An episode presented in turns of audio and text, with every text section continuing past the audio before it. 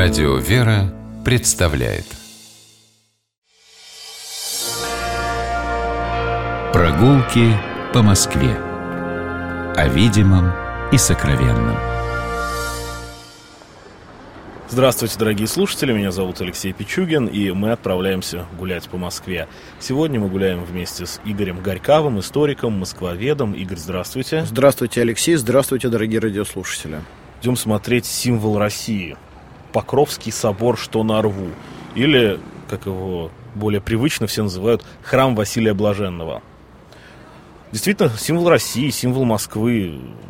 Я, мне кажется, нет ни одного человека, который бы жил в цивилизованных странах, где есть интернет, компьютер, открытки, все что угодно современного такого полиграфическо-коммуникационного, и который бы не знал, что в Москве есть храм Василия Блаженного.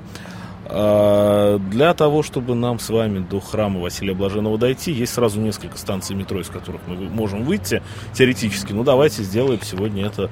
А, выйдем из э, станции метро Китай-город по указателю улица Ильинка. И идем по Ильинке от начала, от Старой площади до конца, до Красной площади. Можем смотреть по сторонам, можем, чтобы быстрее оказаться у храма Василия Блаженного, как-то просто спокойно пройти. Выходим на Красную площадь, поворачиваем налево, и вот он во всей своей красе. Действительно, Алеша, вы совершенно правы. И знаете, на самом деле этот храм, он настолько прекрасен, настолько же загадочен. Начать, наверное, надо с того, что ни у одного московского храма, наверное, не было столько названий за все время его истории, потому что называли этот храм и собором Покрова на Рву, и собором Троица, что на Рву, и, как теперь принято это называть в путеводителях, собором Василия Блаженного. Но, наверное, для того, чтобы установить ход событий, надо вернуться к далекому XVI веку и вспомнить, что когда-то вот здесь, на том месте, где сейчас находится этот прекрасный собор, находился московский лоб. Мы видим с вами только самую высокую точку московского лба, лобное место, но когда-то Э, пока еще Васильевский спуск не был выровнен в начале XIX века, фактически лоб был э, крутым спуском. И э, вот на вершине этой возвышенности когда-то находилось небольшое кладбище, посреди которого стоял храм Святой Живоначальной Троицы. Здесь когда-то похоронили известного московского блаженного Христа ради Юродиева Василия. А рядом стояли другие храмы, тоже обетные – и вы знаете, мы уже много раз с вами гуляли по Красной площади и э, помним, что она возникла как э, место для открытого обстрела, как своего рода гласис перед э, крепостным рвом. И возникает вопрос, а почему же эти храмы здесь стояли? Э, почему они закрывали это пространство для артиллерии кремлевской. На самом деле это связано было с тем, что в 1538 году была закончена Китай-Городская стена. И вот эта часть, которая в конце 15 века была, собственно говоря, перед стеной Кремлевской крепости, она теперь стала внутренней. И стали ее потихоньку застраивать. Но перед Кремлем, перед рвом – традиционно располагались особые храмы, обетные ружные храмы, храмы, которые строили в честь тех или иных событий, иногда э, прекрасных, иногда великих, иногда страшных. Здесь были и храмы в честь побед русского оружия, и храмы на крови, помнящие о э, бесчинствах опричников Грозного царя.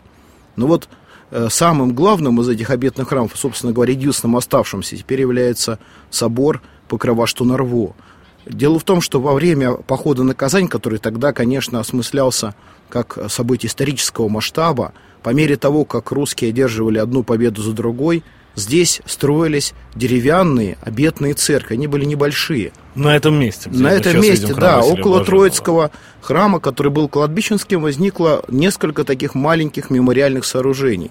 И вот к 1554 году было принято решение – их заменить одним каменным зданием, одним каменным храмом. До сих пор ведутся споры о том, кто строил это здание. Было это два архитектора, Барма и Постник, или это был один псковский мастер, Иван э, Барма Постников. Э, но так или иначе, мы имеем дело, конечно, с незаурядным талантом Зодчего, который выполнил э, работу, тогда казавшуюся, наверное, просто невозможной, потому что в Древней Руси тогда не было каменных зданий, которые бы объединяли на одном подклете, на одном высоком фундаменте несколько э, церквей э, достаточно массивных по своему объему. Надо развенчать, наверное, легенду, которую с детства всем вложили в голову про ослепление Барма и Постника. Скорее всего, да. Скорее, во всяком случае, исторические документы об этом молчат. Ну и человек, то ли один из них, то ли он сам, э, Барма Постник, потом еще проявлялся. И, если я не ошибаюсь, в Пскове что-то строил. Возможно, есть и такая версия, но э, здесь, в Москве, э, конечно, мы имеем дело с, э, ну, с настоящим чудом, рукотворным чудом, потому что, представьте себе, от появления первого шатрового каменного храма, в общем-то, прошло э, всего лишь э, каких-то 20 с небольшим лет – Э, и если мы сейчас посмотрим с вами на собор Василия Блаженного, то, собственно говоря, очертания этого первого шатрового каменного храма, храма Вознесения в Коломенском, мы с вами, Алексей, легко разглядим. Это вот есть центральная Покровская церковь, освященная в честь Покрова Пресвятой Богородицы, память о том, что именно на праздник Покрова русские войска смогли взять э, основную часть Казанской крепости. На самом деле битва за Казань шла с 30 сентября до, до 2 октября, но вот все-таки 1 октября наступил перелом в сражении. Все осознали это как явление помощи Божией, как покров Божьей Матери, который был распростет над э, русским православным воинством.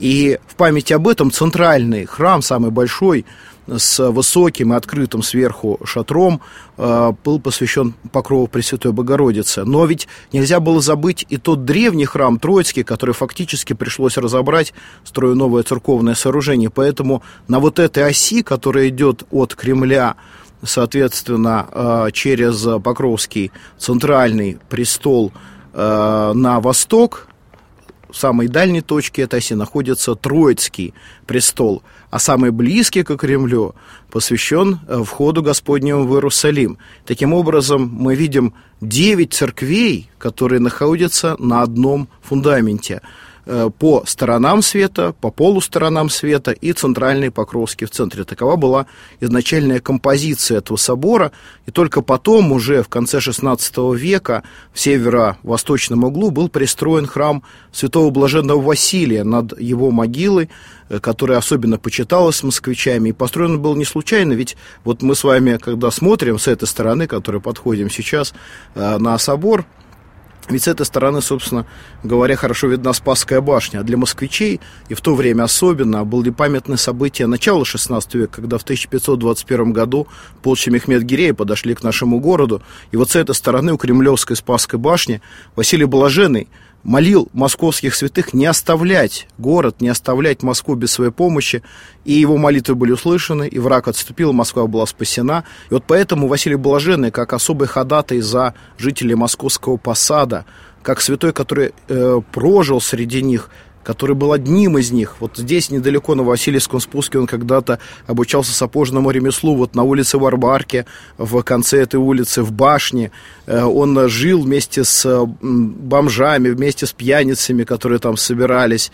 Э, здесь, на этой улице, он ходил практически нагим, самую лютую московскую стужу. Он был близок к московскому посаду, он был человеком московского посада, и поэтому, конечно, его почитание – оно как бы заставило этот собор переименовать. И сейчас даже москвичи называют этот храм все-таки храм Василия Блаженного, хотя храм Василия Блаженного приставной и даже имеет отдельный вход в храм, вовсе не соединенный с основным комплексом. Они разве не соединены? Э, отдельный вход существует.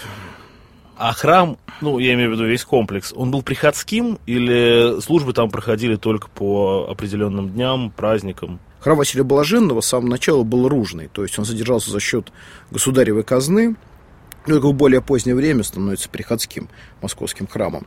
А, но я бы хотел э, несколько слов сказать о его внешнем убранстве, которое сейчас как раз со стороны площади нам лучше всего с вами э, и удобнее всего э, рассмотреть. На самом деле храм этот и облик свой менял. Мы знаем, что первоначально он выглядел почти так, как выглядит сейчас, потому что реставраторы постарались уже в советское время вернуть ему по тем э, признакам, которые они находили, изучая кладку кирпичную, изучая росписи, э, вернуть первоначальный облик. Вот это этот цвет его, цвет э, красный, роспись по кирпичу, э, белым выделенные архитектурные фрагменты. Причем надо сказать, что когда-то этих архитектурных деталей, э, украшающих фасад храма, было больше. Вот если мы посмотрим с вами сейчас на центральный храм Покрова Престой Богородицы, то его верхняя часть, вот этот верхний шатер, когда-то украшали еще восемь маленьких главок, шедших по его периметру. Э, изразцовые детали. Это придавало храму невероятную декоративность. Роспись э, по э, штукатурки, которая в нижней части храма встречается, все это делает храм необычным. И его предназначение в духовной жизни древней Москвы тоже было неординарным. Его называли Иерусалимом, потому что он представлял собой не только храм-памятник русской воинской славы, но во время крестного хода, который в вербное воскресенье совершался через Фроловские, позднее Спасские ворота, э, царь вел э, лошадь, э, которая была загримирована под ослятью с патриархом, который на этой лошади восседал, к собору Покрова, что на рву, к храму Василия Блаженного, совершая Э, такой как бы круг по э, Красной площади около лобного места. То есть это и был образ горнего Иерусалима, и одновременно это был образ э, Иерусалима земного э, из евангельских событий. А небесный Иерусалим раскрывался вот в этом невероятном сочетании красок, форм куполов, совершенно причудливые какие-то узоры, которые его покрывали. А земной Иерусалим раскрывался в посвящении престола, входа Господнего Иерусалим, который ближе к Кремлевской стене. Это, конечно, храм один из самых удивительных на нашей земле, но не могу не вспомнить э, и удивительного человека, который своей жизнью был связан с этим храмом, протерей Иоанн один из великих миссионеров э, нашей русской земли, один из ближайших помощников митрополита Владимира Богоявленского в то время, когда он занимал московскую кафедру. С 1913 года отец Иоанн был настоятелем э, храма Покрова, что на рву и одновременно вел политическую деятельность, э, он поддерживал Союз русского народа, был человеком правых взглядов, монархистом, и поэтому в 1918 году новая власть, э, конечно же, обратила на него внимание. Он был арестован, содержался среди заложников, а потом э, был во время красного террора публично расстрелян в Петровском парке 5 сентября 1918 года вместе с епископом Ефремом, бывшим председателем Государственного совета Щегловитовым, э, бывшими министрами Маклаковым и Хвостовым. Он благословил их э, принять этот смертный час, этот крест, и э, сам первым зашел на край расстрельного рва. Такой храм Василия Блаженного, его великие, трагические моменты истории. Теперь, как я уже говорил, символ России. Все мы можем даже те из вас, кто сегодня не был с нами на прогулке, прийти, посмотреть, удивиться. А самое главное, зайти внутрь, потому что внутри это, конечно, не менее интересная постройка, чем снаружи. Я абсолютно согласен с вами, Алексей, потому что внутри сохранились замечательные иконостасы с иконами 16-17 века обязательно нужно посетить. Игорь Горькавый, историк, москвовед, я Алексей Пичугин. Прощаемся с вами до новых встреч. На улицах нашего замечательного города. Любите Москву, гуляйте по ней и наслаждайтесь Москвой. Будьте здоровы. Всего доброго. Прогулки по Москве. О видимом и сокровенном.